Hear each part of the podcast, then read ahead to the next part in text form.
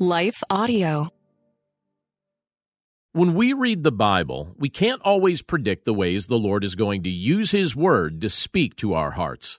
Sometimes He surprises us, other times, He convicts and corrects us. Frequently, He encourages us and reminds us that we aren't alone in this world. I'm so grateful that we have this time together every day to see what the Lord has in store for us in His Word, and we'll be looking at it together in just a moment. But before we do, let's pause for a quick message from the sponsors of today's episode.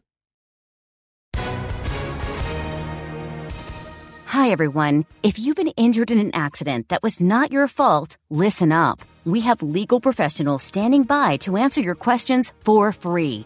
Call now and find out if you have a case and how much it's potentially worth. Call 800 497 4410. I'm here with spokesman John Wolf. So, John, tell everyone listening who should call right now.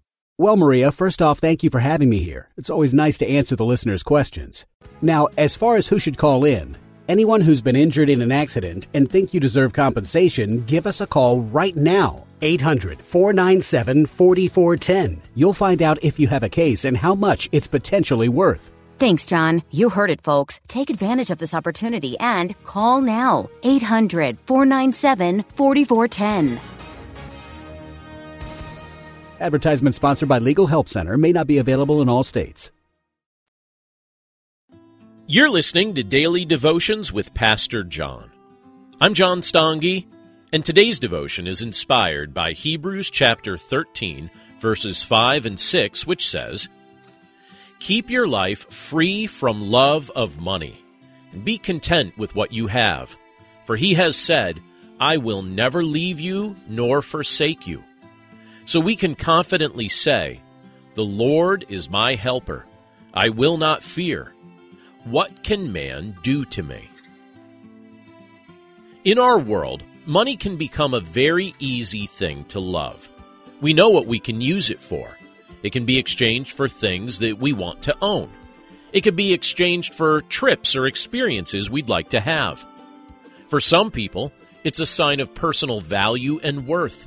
People live for it, people kill for it, people die for it. Christians are allowed to have money and to be good stewards of it, but we're told to never love it. Be generous with it, but don't covet it. You don't need it as much as you think you do. If you have Jesus, you have everything you truly need in this world. In fact, we're encouraged to know that we can be completely content in Christ and with what He supplies because He will never leave us nor forsake us. And if our Lord doesn't plan to leave us, ignore us, abandon us, or forget us, what trial do we really need to fear? Tough seasons may come, but He is present with us in them all. Money won't fix our problems. It's better to be sacrificially generous with what the Lord entrusts to us than to be selfishly covetous with blessings He always intended us to share. Let's pray. Lord, we thank you for your word. And we thank you for the privilege that it is to be able to look at this portion of Scripture today from the book of Hebrews and to think about its implications for our lives. Lord, you tell us in your word that our lives are to be free from the love of money. And Lord, when we look around us, we see many of our friends and family members and people we care about deeply completely consumed with their pursuit of money. People treat money as if it's the only thing they truly need. Many of us treat it like it's the thing that will fill the void in our hearts. But Father, we recognize that the void in our hearts can only be filled through you.